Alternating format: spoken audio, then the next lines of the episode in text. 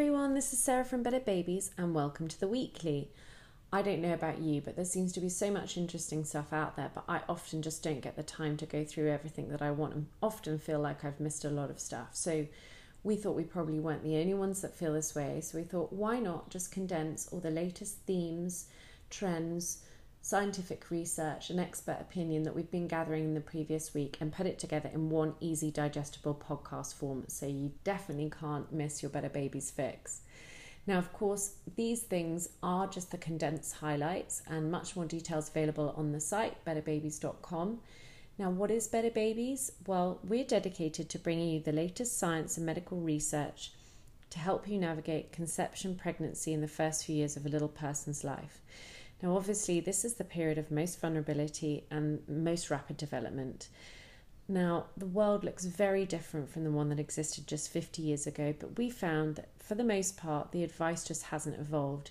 So, what we're dedicated to doing is bringing you this in a digestible and practical way to help you reduce risk wherever you possibly can and help you and your family live the health- healthiest life that you can. So, what are the topics this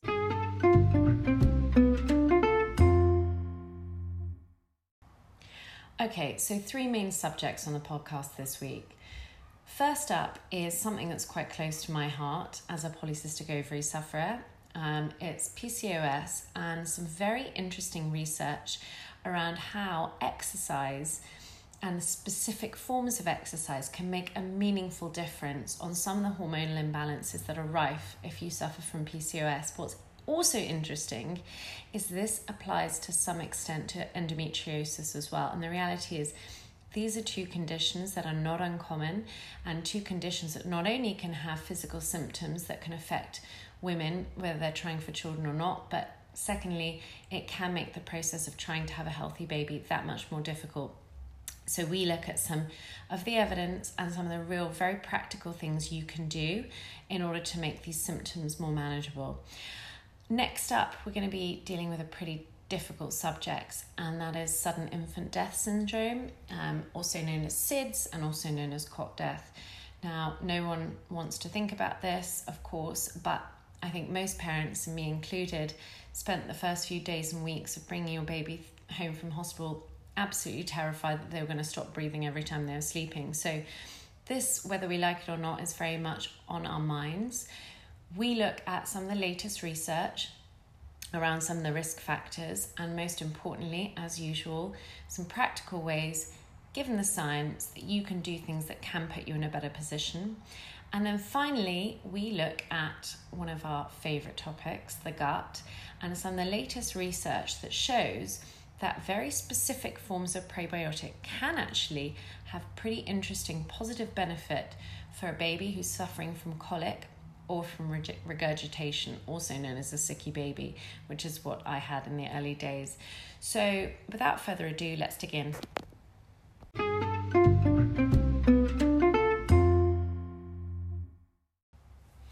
Okay, so polycystic ovaries is something that's actually relatively common, and in fact, it is the most common reason why um, people have issues with fertility or specifically women have issues with fertility.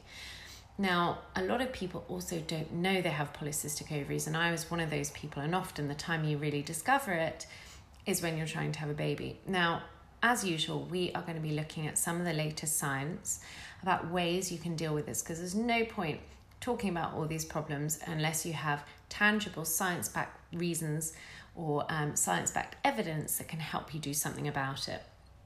So let's take a step back and really understand a bit more about polycystic ovaries and the root causes because once we understand the root causes, we're more likely to be in a position to do something about it.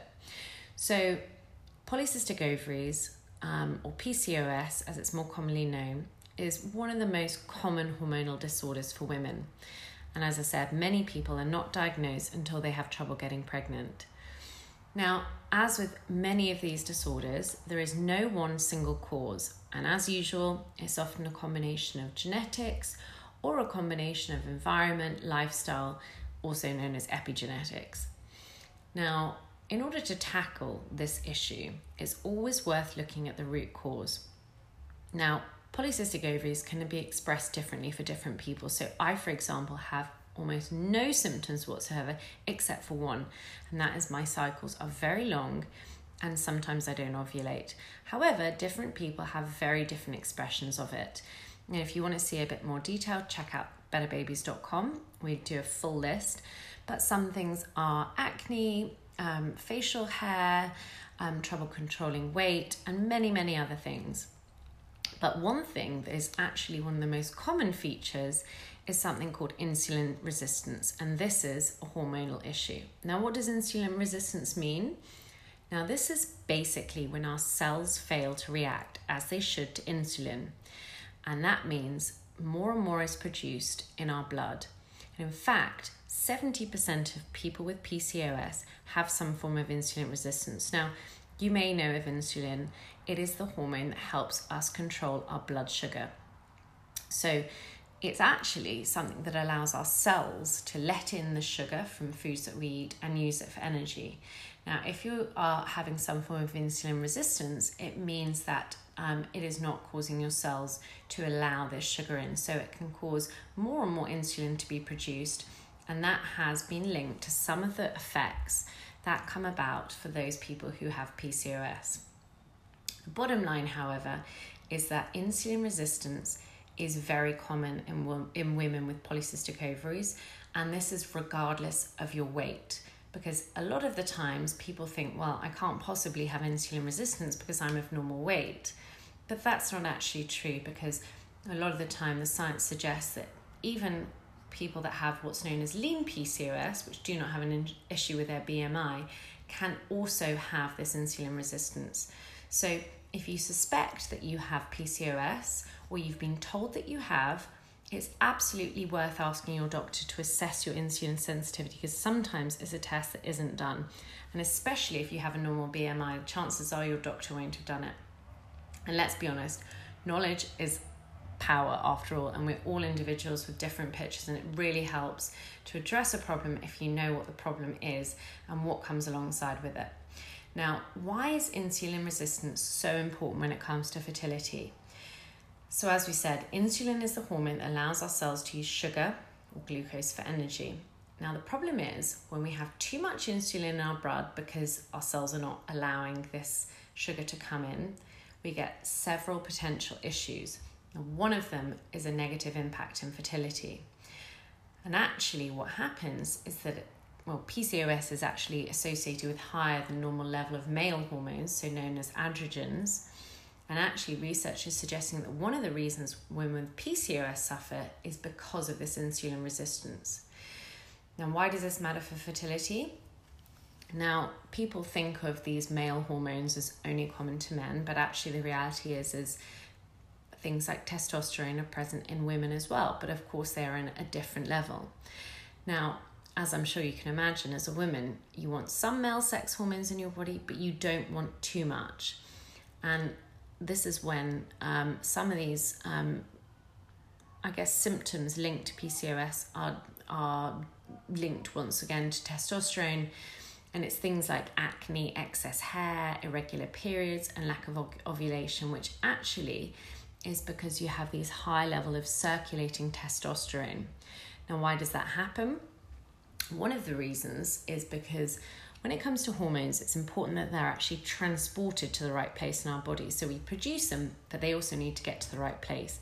Now, another common feature of people with PCOS is that the carrier molecule, something in this case known as sex hormone binding globulin, sounds a bit of a mouthful, but it's also known as SHBG, is too low. Now, this is the thing that takes the testosterone to where it needs to be versus allowing the testosterone to just wash around the body causing some of these effects. Now, the trouble is, too much insulin, again, can reduce the production of this vital carrier. Now, this might all seem pretty complicated, and it took me a bit of time to get my head around it, but one of the things that really helped me was reading a really good analogy from a guy called Dr. Jason Fung, who's a bit of a celebrity doctor in the US, and he puts it really, really nicely. He basically compares this. It's like trying to get to a meeting in, say, New York City without jumping in a cab. if you walk to your meeting, you can be easily distracted by all sorts of things on the way. You can go into shops, you can get coffee, you can get caught by someone on the sub on the sidewalk who's trying to knock you off. And think of SHBG as this taxi getting you directly to your meeting. And SHBG is the taxi for testosterone. If you have enough taxis, then the testosterone can get directly to where it's supposed to be rather than stopping on the way and causing all kinds of unwanted symptoms. So, this is a very long winded way of saying if you don't have high enough levels of this transport compound, you can have all this testosterone going rogue and basically exerting its influence on other areas of the body and causing people uh, issues essentially with reproduction and the other associated issues with PCOS, which is why it's very, very common. So, stepping back, can all this knowledge help us treat polycystic ovaries and reduce the symptoms? Because let's be honest, that's the most important thing. There's no point analysing all this stuff unless we can use it to help us out. And here's where the good news is. So, whilst not every person with polycystic ovaries has an issue with insulin resistance, a lot do. And if we can deal with insulin resistance, then maybe we can help deal with this problem. So, how do we reduce insulin and our body, and improve our body's sensitivity to insulin effectively? Now, this is where exercise comes in what some of the research has suggested, and again, check out the website betterbabies.com for all the details. But the research is suggesting a strong link between insulin sensitivity and certain form of exercise when done on a regular basis. And the good news is this can benefit not only those with a higher BMI, who will particularly benefit as weight reduces, but also those who have a normal BMI. And how does it do it? basically by increasing the body's lean muscle mass. And that has been shown to play a really important role in helping the body control blood sugar and insulin sensitivity. So, how does it work? Well, lean muscle mass, which is basically what happens when you do resistance training, has been shown quite, cons- quite consistently to promote greater insulin sensitivity. And that's because it's basically responsible for up to 80% of the insulin dependent glucose uptake. In fact, when you look at the American College of Sports Medicine, they recommend strength training and progressive resistance training, and the studies that they talk about have shown again a real benefit in reducing serum concentration of testosterone and fasting glucose levels. And remember, it's the testosterone floating about rogue in the body that's causing issues. And the most interesting part especially for someone like me who struggled with ovulation, is that many of the women in the test, or the study I should say, who were experiencing issues with ovulation showed an improvement. And this is not isolated to one study either, because we're always a bit wary of just taking one study and running with it. In fact, several other studies have reported an improved menstrual cycle and ovulatory frequency after this resistance training. And once again, it's because there have been changes in not only insulin sensitivity, but then male hormone levels. Now, the good news is it doesn't end there either. There are some other benefits. Now, there are two additional factors linked to PCOS which are pretty, pretty fascinating and can also be helped by resistance training. Now, if like me, you struggle with PCOS and you also struggle with anxiety, well, guess what? They may be linked. So, one study in particular looked at the link between anxiety and stress hormones and actually argued that people with PCOS can have a lower resistance to stress. So, it's not actually your fault. Um, and it can be linked to higher anxiety. And we all know that when you get a good workout on, it can really help the levels of the feel good hormones like endorphins, serotonin, and get that blood flowing and help you feel better. So, once again, there's another reason, and that can be particularly helpful for reducing stress that's associated quite often with trouble conceiving. Secondly, resistance training has been shown very positive benefits, again, when done in the right way, around something called inflammation and particularly chronic inflammation. And what's interesting is that chronic inflammation is also associated with another issue that stops people getting pregnant or can make it more difficult, and that is endometriosis. Now, what is common to both endometriosis and PCOS is that in many cases, both sufferers have this slightly elevated level of inflammation. Now, just to recap, and there's tons more on the site. Inflammation is good, it's your body's defense mechanism. The trouble is when you get it too much at a low level and it's constantly switched on. And this has been linked to many issues, but as I said, PCOS and endometriosis is, is are two prime examples. Now, resistance training can be another powerful tool to reduce this inflammation in the body. So, once again, another reason. So, if we didn't need more reasons, here they are. Now, the question is what is the right type of, uh, of exercise? Once again, we've got tons more on the site from our resident expert, pre and postnatal trainer Natalie Ferris. But basically, you want to be doing resistance exercises, which is using your body weight, using bands, and try and, or just simply try and move your body at least every day.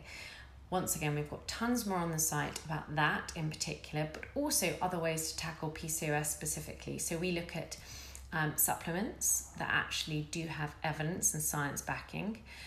Um, and also, we go into a lot more detail about inflammation and particularly chronic inflammation.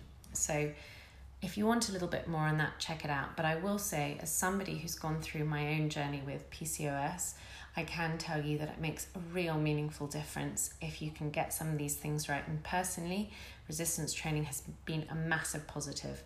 So I'd definitely check it out.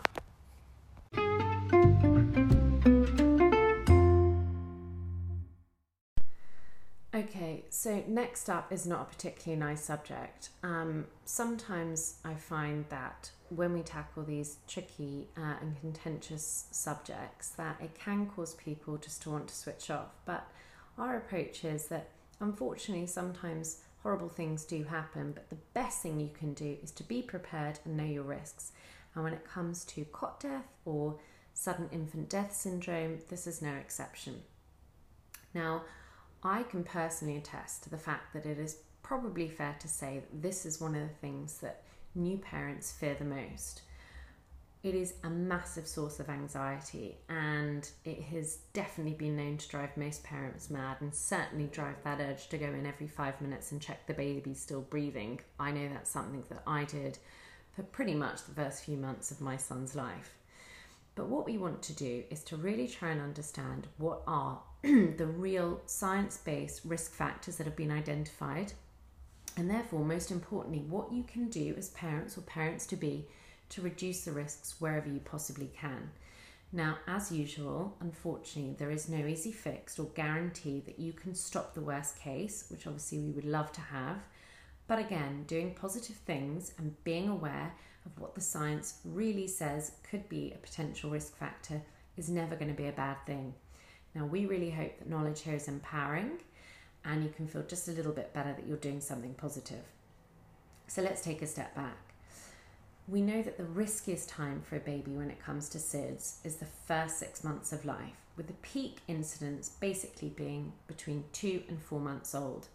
Now, the good news is the risk subsides then from six months onwards and it comes down to basically very little from a year old. So, the question is what actually causes it?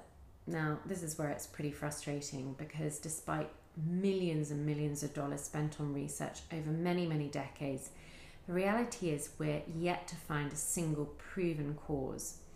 That's not ideal, but there are various arguments which really centre around a combination of risk factors, at this point at least, put together, which essentially mount to basically lots and lots of little stress factors that basically overwhelm a body's ability to cope and regulate itself.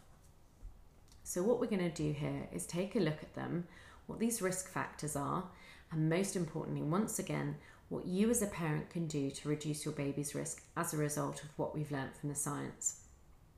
So, first off, sad to say, and yet another thing frustratingly people can't really do much about, but one of the biggest risk factors is a premature birth.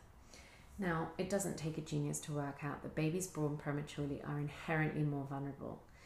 Of course, there are numerous reasons behind why this may be. So, it's a combination of susceptibility to infection, early life stresses, reduced neurodevelopment, low birth weight, systemic inflammation. But essentially, it all amounts to a reduced ability to regulate stress response to all these external factors. Now, of course, as a parent, there is not much you can do about your child being born prematurely.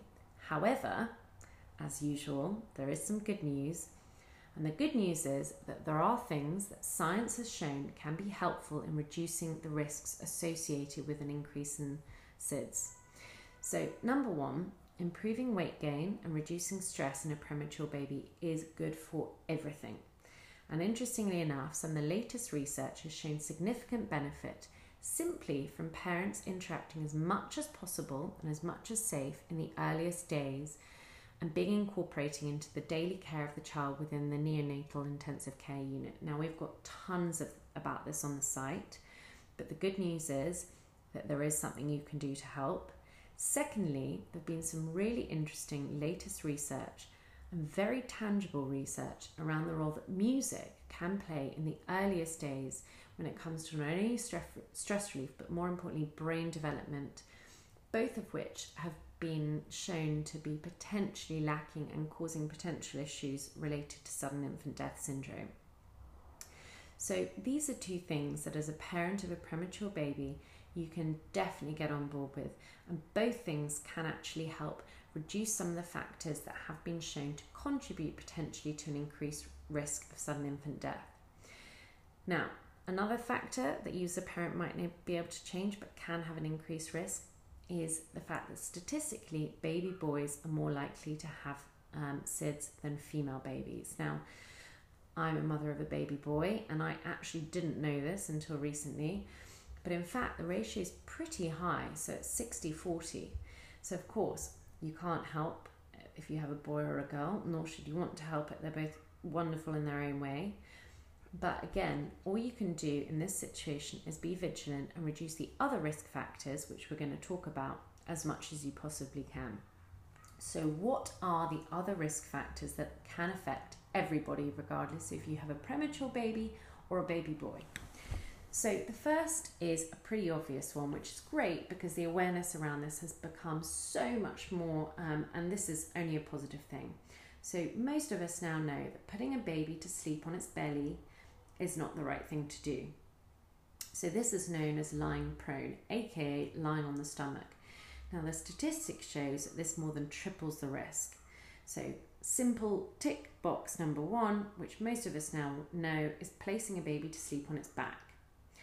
Now, the question is, why does this make such a difference? Because I always heard that this makes a difference, but I never knew why.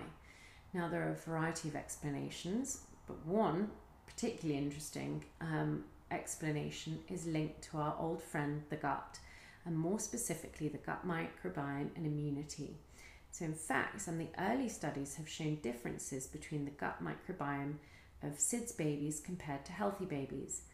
Now, of course, there is tons of complexity around this, and we don't quite fully understand the gut at the moment.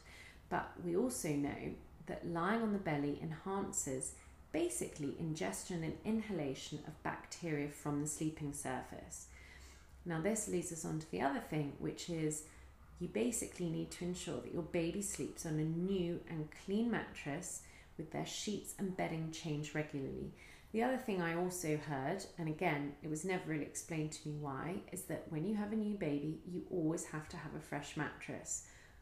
I was fine with that, but I didn't quite understand why. And once again, this is perhaps one of the reasons. Now, of course, that also leads on to the fact that co sleeping, which is a choice that some parents make, also does increase the risks. Now, evidence shows that the longer a parent and an infant bed share, the higher the risk for sleep related causes of infant death. Now, of course, this includes suffocation, but it's also been linked to the mattress being contaminated. So, in fact, a review of nearly 20 studies from all across the world with thousands of SID cases showed that even for low risk infants, bed sharing was associated with this fivefold increase in SIDS in the first three months of life.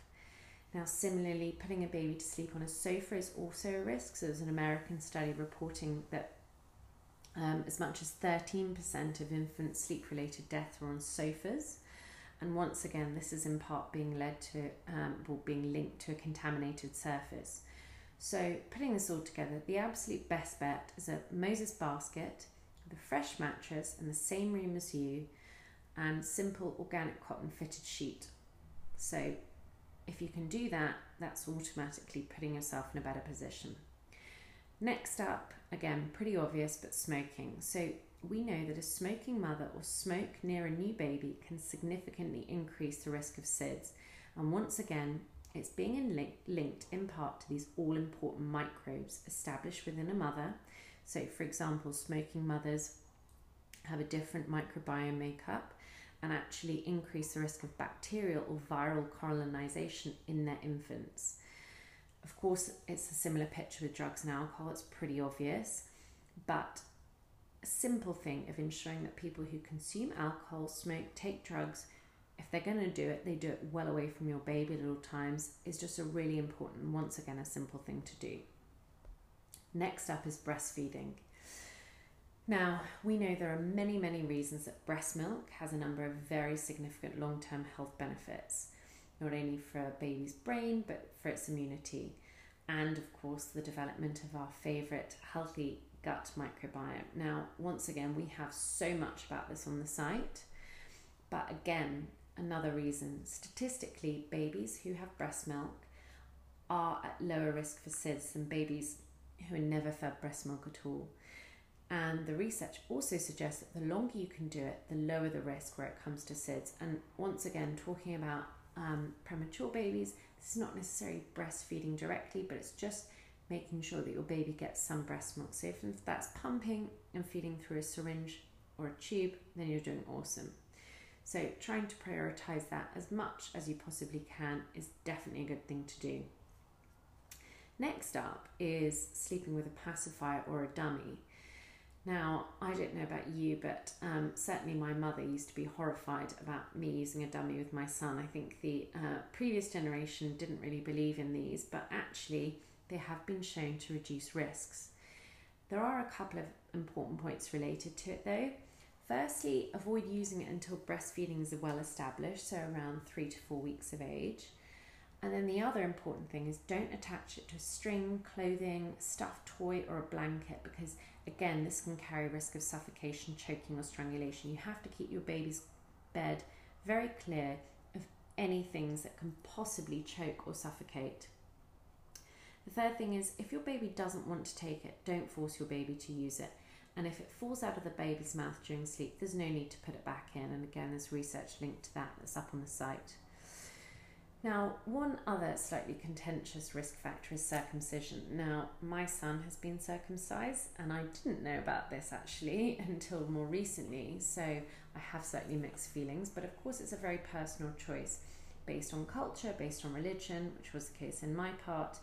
Um, but unfortunately, whilst the jury is still out as to exactly why or how this works, statistically, it is linked to an increased risk of SIDS. So I think the best way is if you do make the decision to circumcise your son, and of course that's a very personal decision, we're not making any judgments there.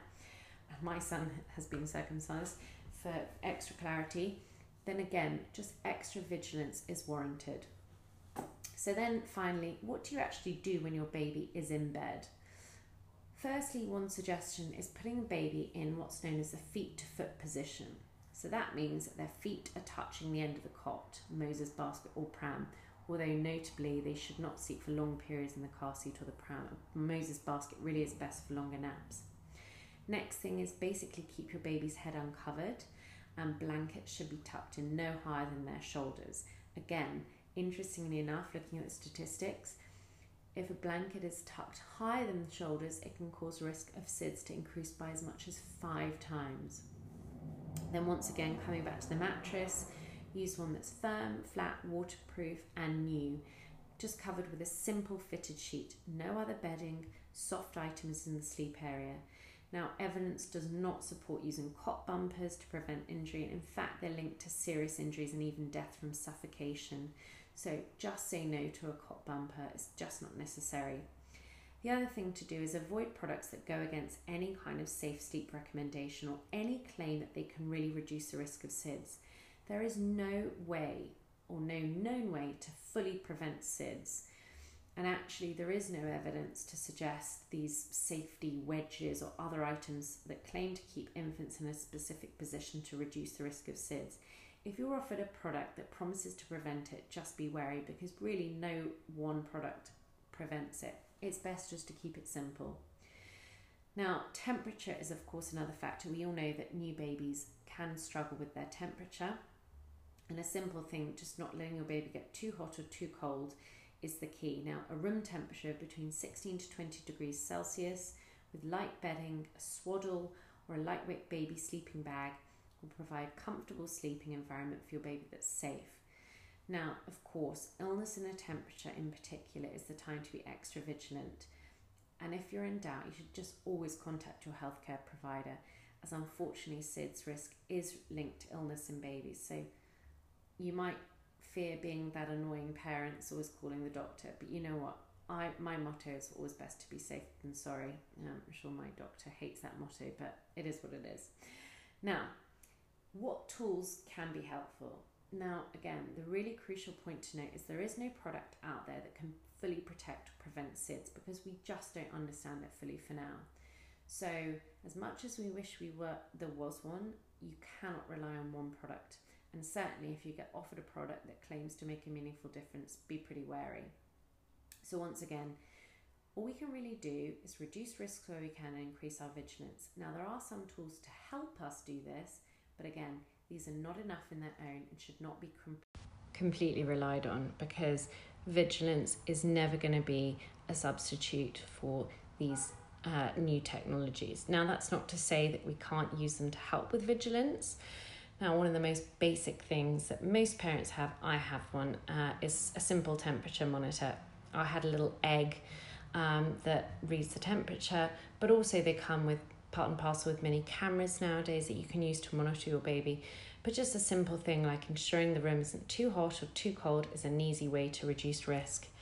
Now, of course, we can go simple or we can go much more technical. Now, these days, smart tech is the thing. Um, and actually, there is a way to use smart tech for your baby. Now, something called an owlet sock.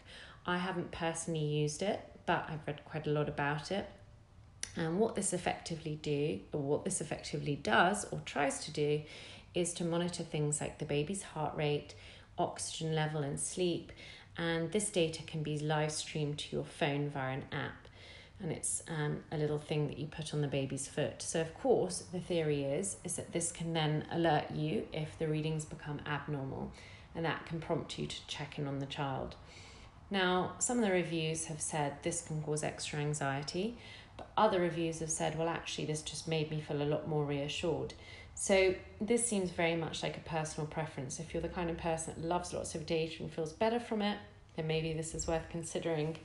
Um, if not, might be worth a dodge. But certainly there is new technology out there that can increase your vigilance. Now there's another thing called the movement monitor. I personally use this and absolutely loved it. And this is basically where a very, very sensitive pad, which detects things called micro movements, is placed under the mattress directly underneath where your baby sleeps. Now, the idea is that if your baby stops breathing and therefore the micro movements cease, then an alarm will go off. Now, I put my personal favourite up on the site. Um, this is definitely not a rigorous scientific based recommendation, but it's just one I used. But again, it is a reminder um, that this should not be the only thing you rely on. These machines are definitely not perfect, but it certainly used to help me feel a little bit better. So, finally, ultimately, there is, as of yet, unfortunately, no single known reason why SIDS occurs. So, all we really have is these evidence based risk factors that have been associated with higher risk. So, it's just worth being aware and vigilant wherever you can and reducing these risks where we have the power to do so and hoping for the best. Now, the final bit of good news, and I do want to leave some, some good news on what's a pretty tricky subject, is that overall the rates of SIDS have has been coming down since the 80s. So let's just hope that this trend sticks. But for more on any of what we've talked about, check out betterbabies.com.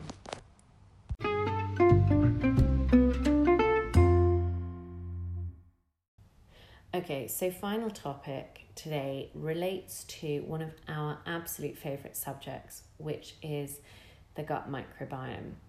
Now, the term paradigm shift, um, which is basically a breakthrough in thinking, is pretty pretty much well used. Um, the irony is is that there are very few paradigm shifts in life, but actually, um, we certainly believe, and I know we're not alone, um, that when it comes to the research behind the power of the gut and the microorganism within it and what this means for our health um, and longevity, it is looking like this term is certainly valid. Now, we all know that the science in this area has exploded over the last decade, and our knowledge really evolves in a very exciting way. Um, and in fact, some of the latest stuff has been linked to a subject which, again, I can relate to as uh, having a baby who used to th- be a bit sick pretty much after every feed regularly, much to my sister's disgust whenever I used to bring him round to her house onto her new furniture. Um, but I know I'm not alone, and an even worse problem um, that many of uh, people I know um, have had to deal with with young babies is colic, something that can be not only miserable for the parents but also miserable for the baby. Now, um, we're actually looking at some of the latest research around how the microbiome and specifically probiotic strains can be used in order to potentially reduce the incidence of this. So, this leads us to the question of probiotics as a whole. Because we talk a lot about the microbiome and we talk an awful lot about trying to make this healthier, the obvious question we typically get is should you be taking probiotics? Now, the reality is, of course, um, because nothing in life is simple, is that it's not actually a simple answer. Now, why? Um, firstly, our understanding of what actually um, a healthy microbiome looks like is still very much evolving. And interestingly enough, everyone seems to have a different microbiome, even identical twins, which is interesting as it's of itself. So at this stage, we don't know what the perfect gut microbiome looks like. All we do know is that having any, any major imbalances or a particular low number of one species and a really high number of another or a very low diversity is not what you want. Now, secondly, the trouble with many probiotics that you can buy from a store is that basically it's like taking a multivitamin. So you don't really know what you have too much of, or what you have too little of. Most of these probiotics are just a collection of some of the most common strains. And so if you take it, it's a little bit like throwing mud at a wall. You're not quite sure what's needed and what's going to actually stick. So that's why, on the whole, we're a little bit skeptical about broad based recommending probiotic, probiotic supplements. So, what is the answer? Well, as I said, for now the science is absolutely still evolving, but there are some emerging pockets of research which link using very certain specific strains to certain positive outcomes. And actually, what it's increasingly looking like, and certainly very well respected medical journals like The Lancet, who've published a really interesting review of all this type of thing, which is again up on my website if you want to check it out, is suggesting that actually, when you can use very specific strains, for specific issues there can be positive effects, and babies having colic is no exception. So, what do we have in terms of data, and what is the specific strain that you should be considering? Now, this report that was recently published in the Lancet, which once again is one of the leading medical review uh, or journals, is showing that a particular strain called L. reuteri, and I apologize to any of you microbiome specialists if I've pronounced that wrong, but again, it's up on the site. But this strain is getting a bit of attention as being potentially effective for both colic and regurgitation, which, as we said, and many of us know, are common issues in new babies. So, again, we've got the full report and detail on the site, but in case you don't want to read the full review, which I don't blame you, here are some of the key things to know. Number one, the majority of the published articles on infant colic and probiotics used as, as basically a therapeutic tool have actually shown that this strain was effective in reducing colic. Now, this was mainly in breastfed infants, so that's just one important point to note. Secondly, there isn't a huge amount of research on the use of it as prevent was preventative, basically using it from the beginning to try and prevent colic. But two studies in particular have shown some positive data. And one showed in particular that daily use from day three of life for 90 days significantly reduced crying time, which, and obviously, crying is associated with colic.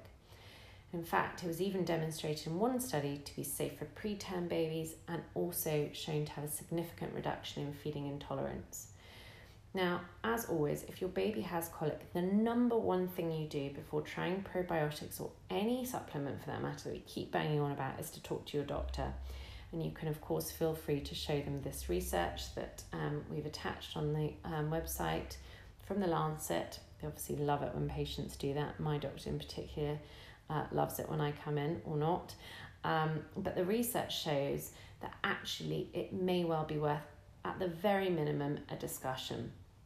Now, coming on to regurgitation or a baby just consistently throwing up after milk, of course, there can be many reasons for this. Um, my baby was just a little bit sick, so it wasn't like he had a serious allergy. An allergy can be something to um, investigate. But some babies just really struggle to keep milk down, and if it's minor, it may well just be regurgitation. Once again, always consult your doctor. But this review did show data supporting the use of this particular strain in helping reduce episodes of regurgitation, and in fact, it did show some prevention during the first month. Once again, this is in breastfed babies. Now, the prophylactic use, again, i.e., trying to use it to prevent, when they looked at it from using from birth to three months did again have quite meaningful impact. So, in fact, it reduced the number of episodes of regurgitation per day from around four and a half down to 2.9. So, pulling this all together, let's be really clear, clear and transparent. This is a hot area of science and it is evolving very quickly. We do not know everything yet, and it's very important to remember this. But as you can see here, there are pockets of interesting and supportive data emerging. And mainly, it's really around using in individual and strain specific ways and ideally supervised. So, once again, always, always worth having a conversation with your doctor. There's no downside on that. But the research does suggest that if you have a baby with either colic or a baby that's struggling to keep milk down where it's not an allergy, it could be worth considering and having a discussion. So, full report um, from the Lancet is actually up on the site as well as lots more, so check it out betterbabies.com.